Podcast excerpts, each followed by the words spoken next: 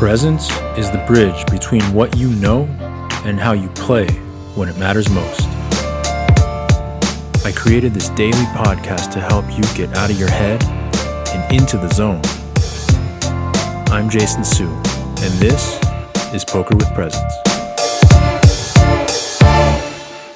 So, in all sorts of fields that require high levels of concentration, high levels of performance, one type of personality trait that I see quite often is that of the person who tends to complete a task and then immediately look for the next task. And you go and you go and you go, cycling through the next thing, the next thing, the next thing without ever really feeling satisfied about what you're doing. And so the only satisfaction that you can actually draw is finding the next thing to get, conquering that, and then immediately needing to go again.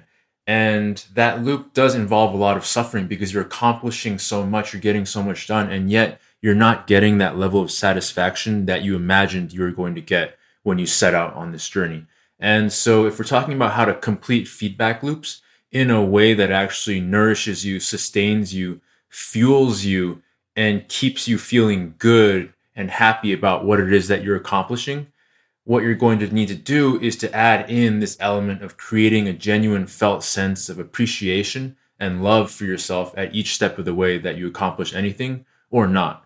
And so the way this works is that when you set out to do something, whether it's moving up in stakes or winning a tournament, what you're doing is you're setting off on an arc, a journey. And when you take steps, you're continuing to move through that arc and when you've completed that task, you might think that you're done, but you're not actually done because you don't feel that sense of self satisfaction, of love, of appreciation. And that's the missing piece that's going to close the gap and seal in that arc so that you can really feel good, appreciate what you've done, and know that you're ready to move on to what's next. And then from there, if you do it that way and you move on to what's next, what you're going to experience is that you feel more confident. You feel more resourced. You feel more capable of doing something that you haven't ever done before because you've just completed this cycle of setting out to do something, doing it, and then really acknowledging and celebrating that act to yourself.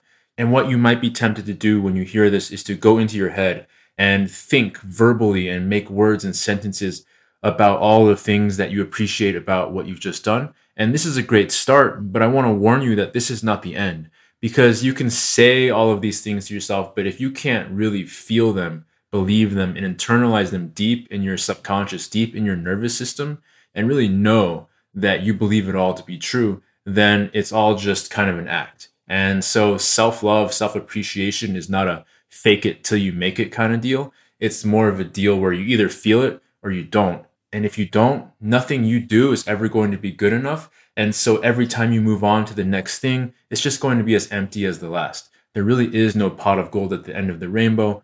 And you're going to find that out more and more as you continue down that path. So, wherever you are, whatever you're doing this day, this week, this month, see if you can focus on learning how to feel genuine love, appreciation, celebration inside you each time something happens or each time it doesn't. Because when you can learn how to be happy with yourself and appreciate what you've done and really feel it inside, that emanates out. It makes you more powerful. It makes you more capable of doing things you've never done before. And it makes you more capable of continuing to go down the path that you know you most want to go down and feel really good about it.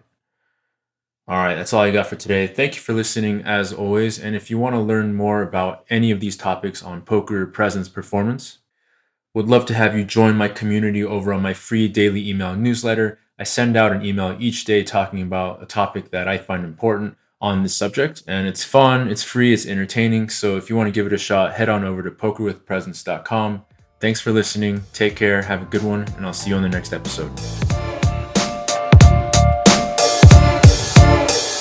PokerWithPresence.com